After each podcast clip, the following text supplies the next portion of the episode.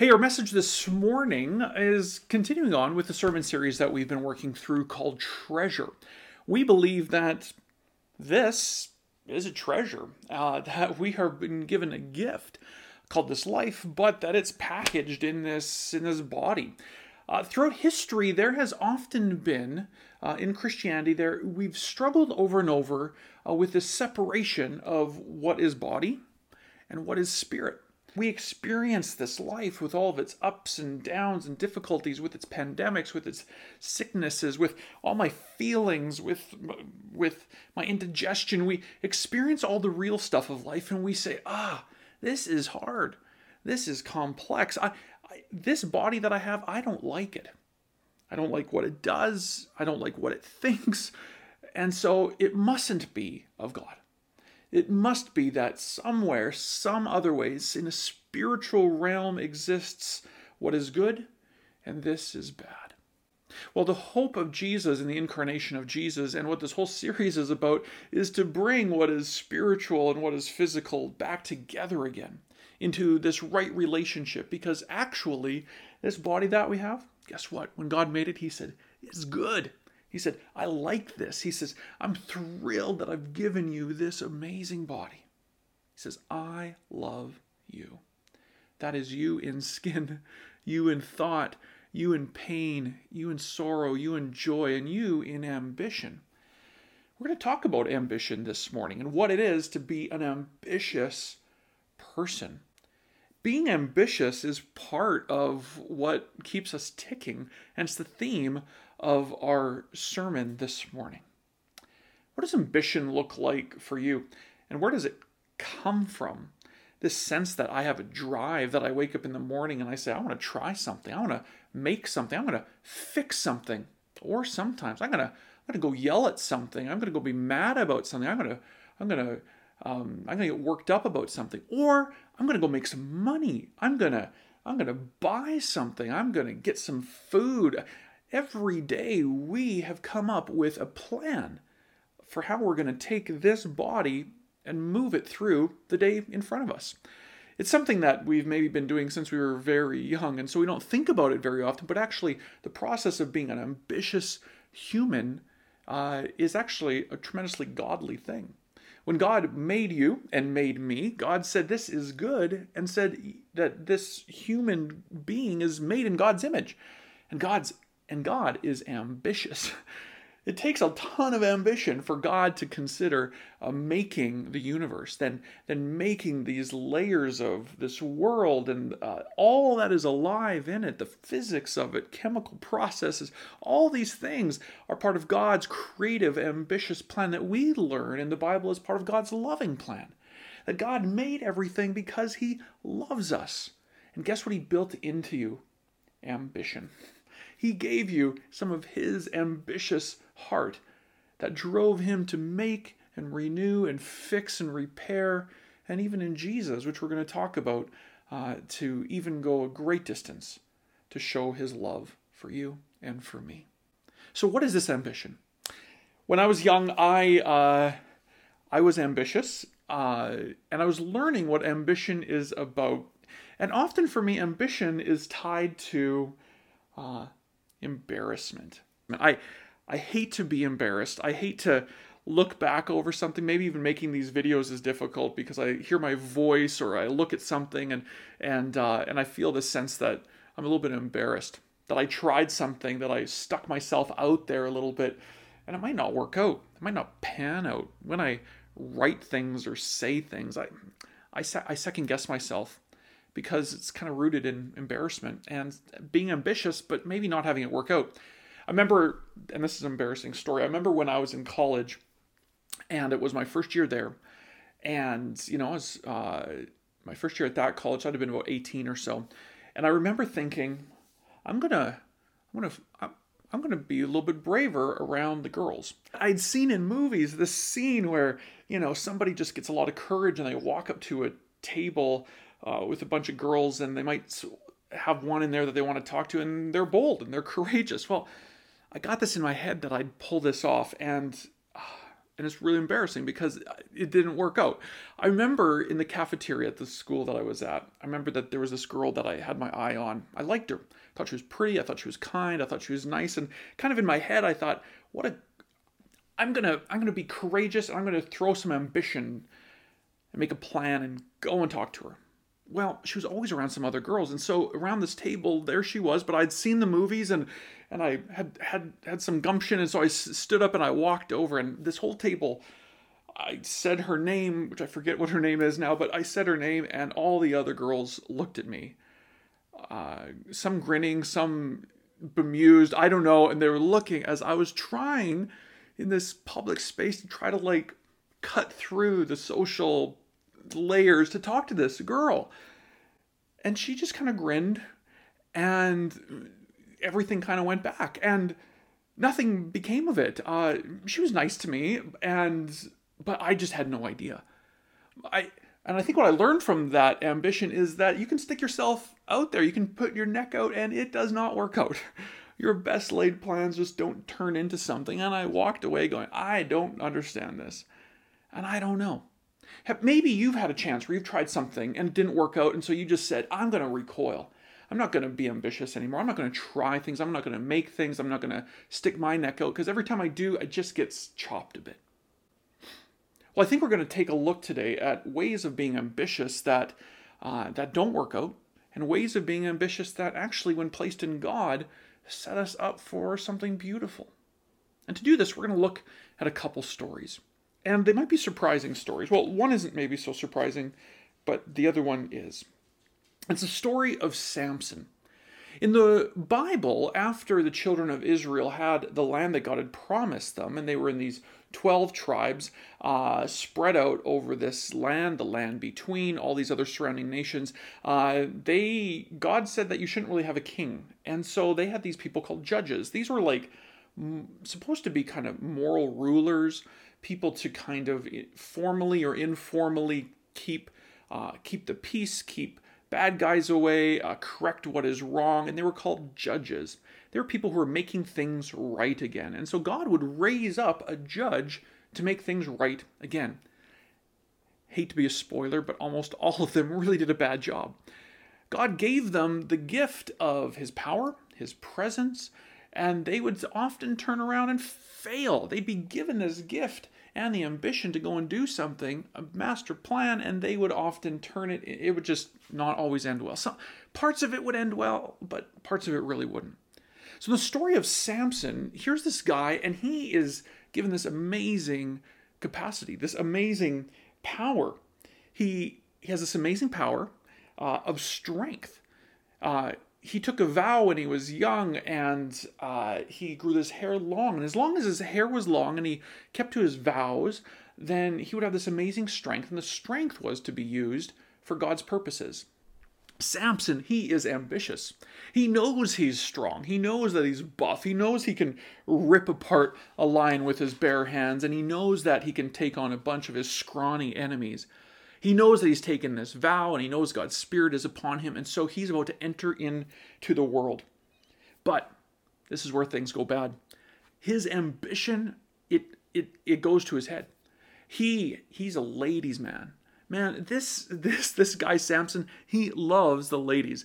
In fact, and he loves the foreign girls too. He doesn't like the girl next next door like he should probably set, settle down with. No, no, no. He has his eyes on the enemies girls, the people that he's supposed to be defending against, he has his eyes on them. And so there's this story that I want to read just to show you how how the story of Samson begins and what he's doing with his ambition. Listen to his ambition unfold here. It says this. Samson went down to Timnah, you have to understand Timnah is this is is in the enemy territory and saw there a young Philistine woman. When he returned, he said to his father and mother, I have seen a Philistine woman in Timnah. Now go get her for me as my wife. Like, what a bold kid, eh? His father and mother replied, Oh, isn't there an acceptable woman among your relatives or among our people? Must you go down to the uncircumcised Philistines to get a wife? Must you go down to the enemies, people you're supposed to be helping us defend against? But Samson said to his mother, Get her for me. She is the right one for me. It goes on and says Samson went down to Timnah together with his father and mother, and they approached the vineyards of Timnah.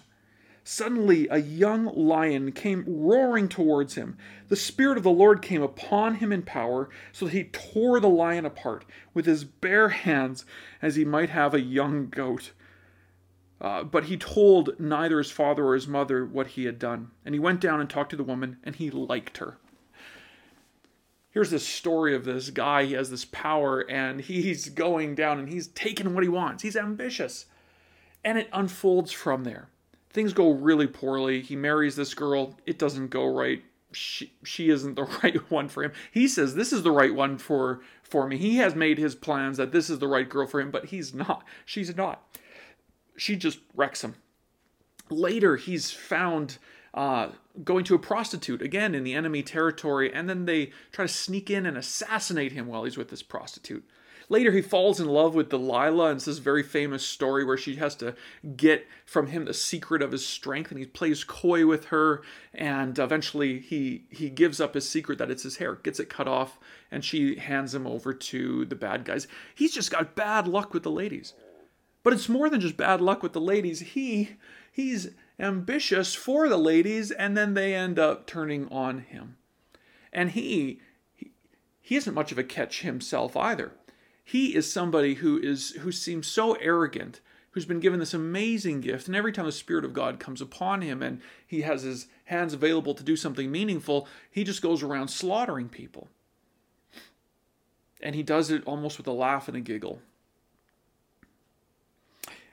God uses Samson in the end, and the story ends where Samson, uh, his eyes have been gouged out by his enemy, his hair has been cut off, but starts to grow back, and his power's back and he is given one last chance, and he's in this in this um, large building where there's many, many of the of his enemies taunting him, and they've come around to have a big celebration. They bring him out to just kind of jeer him and be entertained by this blind, uh, formerly strongman superhero. And so he puts his hands on these pillars, and God gives him some strength, and he crushes those pillars, and he sacrifices himself and dies, and so does everybody around him. But that's about the extent of his saving work, is just to kill a bunch of people. He doesn't actually repair anything. He just leaves a big void of violence in his wake. A lot of these judges kind of land in this category of people who who kind of did something good. I guess keeping the enemies away was something good, but but it didn't really solve anything. Well, Jesus has a story that sounds a bit like Samson's, doesn't it? Anyone reading the story of Jesus would have maybe heard some of those parallels right out of the gate if they would have read some of the Gospels. Here's this young Mary, and she's given a promise met by an angel who says, You're going to have this amazing son. And this amazing son is going to rise up and lead his people. He's going to be called this, this mighty God, this Prince of Peace. What is this about? He's going to have a mission. God's going to give him a mission, and the Holy Spirit's going to be in him. But guess what? Jesus is this highly ambitious person because he's given this mission from God. He's God himself. The same God who makes the, the whole world is suddenly with this ambitious mission to enter into the story of God's people. Is he going to be a Samson? Well, we realize right out of the gate that he starts meeting women, and instead of using them and abusing them, guess what he does? He honors them, he cares for them, he listens to them. Instead of flaunting his power, he he is actually far more interested in the relationships that he that he keeps. Enemies and friends alike were saved by Jesus, and in the end, Jesus is offers a sacrifice too, but his sacrifice is so different, isn't it? His sacrifice, instead of taking down a bunch of enemies so that he can save some of his friends, he dies himself so that his enemies and his friends could be saved. This is very different this all powerful, we call him omniscient, omnipotent God in Jesus, in human flesh, with the same flesh that I have, is stepping into the world with great ambition to heal the world, and he does it with love. He's informed by love. Samson loved to rip things apart, and Jesus came to love and put people back together again. He healed the lepers, healed people from, even raised people from the dead. Sometimes Jesus' followers, they had ambition too. Peter was an ambitious guy. James and John, sons of thunder. We have these various people on his team, on his crew who are following him. And guess what? They see the power of Jesus and they're hinting that Jesus might be able to use this power for something pretty big. And at one point, some people had rejected Jesus, and so these two sons of thunder, sons of Zebedee, they said, "Why don't we bring some some lightning down on these people and burn them up?" Jesus, why don't you use some of your secret powers to do maybe like what Samson did and rip them apart? And Jesus is like, no, no, no, no. You don't get it. That's not what I use my ambition for. You see, Jesus had this key thing that he did, and it was called doing what his father wanted to do. His ambition was packaged, given to him by God, and then given back and said, You've given me something, this ability, this great ability. Now, Father, what would you do? I'm going to listen to you. I'm going to follow you in this. Jesus shows us that you can be remarkably ambitious and then give that ambition to God.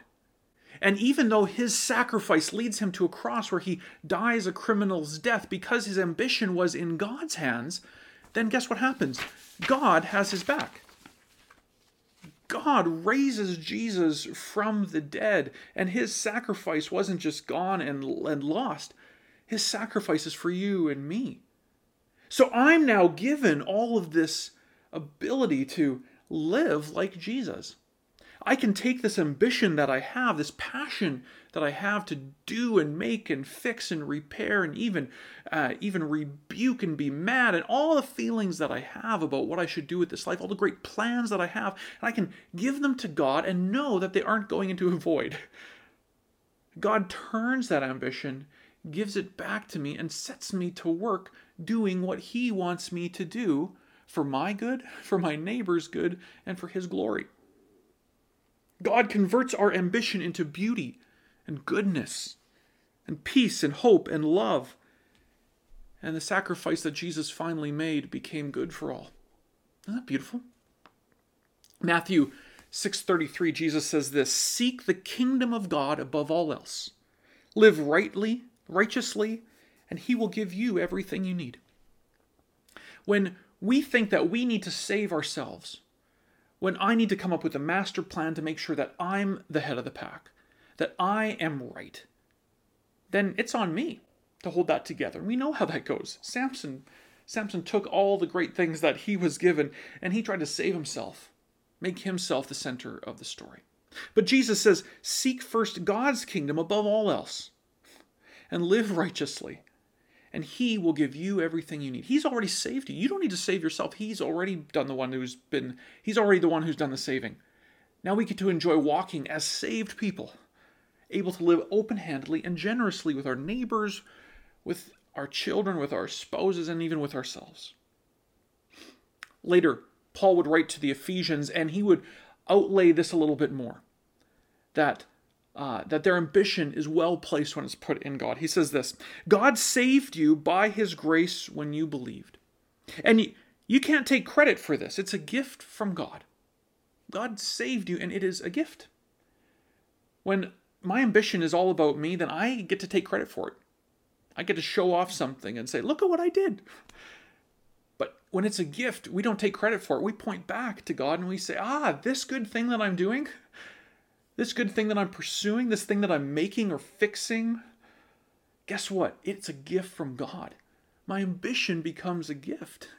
And I can point back to Him and say, oh man, this is all from Him. Do you want to be a part of it? Anyway, it goes on. So you can't take credit for this, it's a gift from God. Salvation is not a reward for the good things we've done, so none of us can boast about it. There's a humility here. Our ambition, when put in God's hand, is met with humility and that's where we live, in this humble zone. And get this for we are God's masterpiece, it says in Ephesians 2.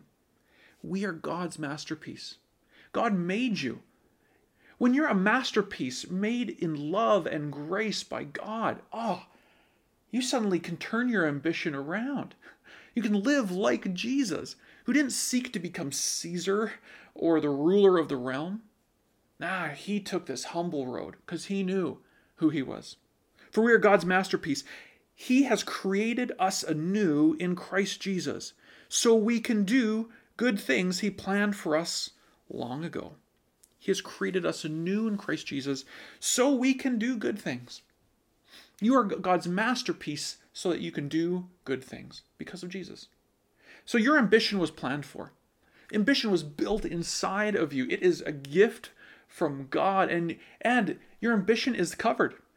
Grace is covering you. Salvation is covering you. So you can ambitiously create, you can ambitiously forgive, you can ambitiously love, you can ambitiously care for your family, you can ambitiously pursue your job, you can be ambitious in what you do because your ambition is a gift built into you because you are God's masterpiece. What a cool thing. What an amazing scripture from Ephesians 2. So I want to end end with this. Think of your ambition and your desires like a garden. I love garden metaphors, but this one is particularly meaningful, I think. Think of your ambition mostly like a garden, not like a machine. I think Samson went into the world thinking he could just impose his power and strength into a world and somehow it will pop back out something good. That's not what Jesus shows us. Jesus shows enters in with humility and he nurtures something. He nurtures his followers. He nurtures his prayer life with the Father so he can listen well to what the Father's inviting him into. He's nurturing a garden and in a small place. In this little area on the north shore of the Sea of Galilee, he's taking a small place and nurturing a garden. And it's not below him, it's a perfect place to put his ambition. There's an edge to our gardens. My garden, it's just this, this, this big. There's an edge to it. I've been given something small to tend to. It's a gift that I can care for, something I've been given. I can't manufacture what happens there, but I can only nurture and protect it. So direct your ambition to what is growing right in front of you today. Right in front of you. Your kids, your spouse, your family, your coworkers, the person you see at the store, whatever is right in front of you, direct your ambition there, and it's not too small. In fact, it might be just the right size. And then follow the master, the one who made you and made the world and knows where your ambition should go. Listen to the Father's voice and be bold in your care and love and live into this body that you have, knowing that every physical thing you do is connected to God. It's not outside of it. This is your ambition. And God is behind you all the way. Friends, may you be humble in your offering of ambition back to God, grateful for what He's given you, and give it back. And then listen to where you're supposed to place it in humility, in the garden you've been given. And then go for it. Be bold, be courageous, be full of love, honor people, care for them well. Hebrews 10 23 24 says this, and I'm going to say this as a bit of a benediction. It says, Let us hold tightly without wavering to the hope we affirm, for God can be trusted to keep his promise. Let us think of ways to motivate one another to acts of love and good works. Let us think of ways to motivate one another to acts of love and good works. Friends, in this strange season, may you, in Jesus' name, motivate each other to acts of love and good works. May your ambition draw others into love for each other. So may the Lord bless you and keep you. May the Lord make his face to shine upon you and be gracious to you. May the Lord lift up his countenance upon you and grant you his peace my ambitious, wonderful friends. We have a God who we can trust and who loves us, and you are his masterpiece. Go in peace this week. Amen.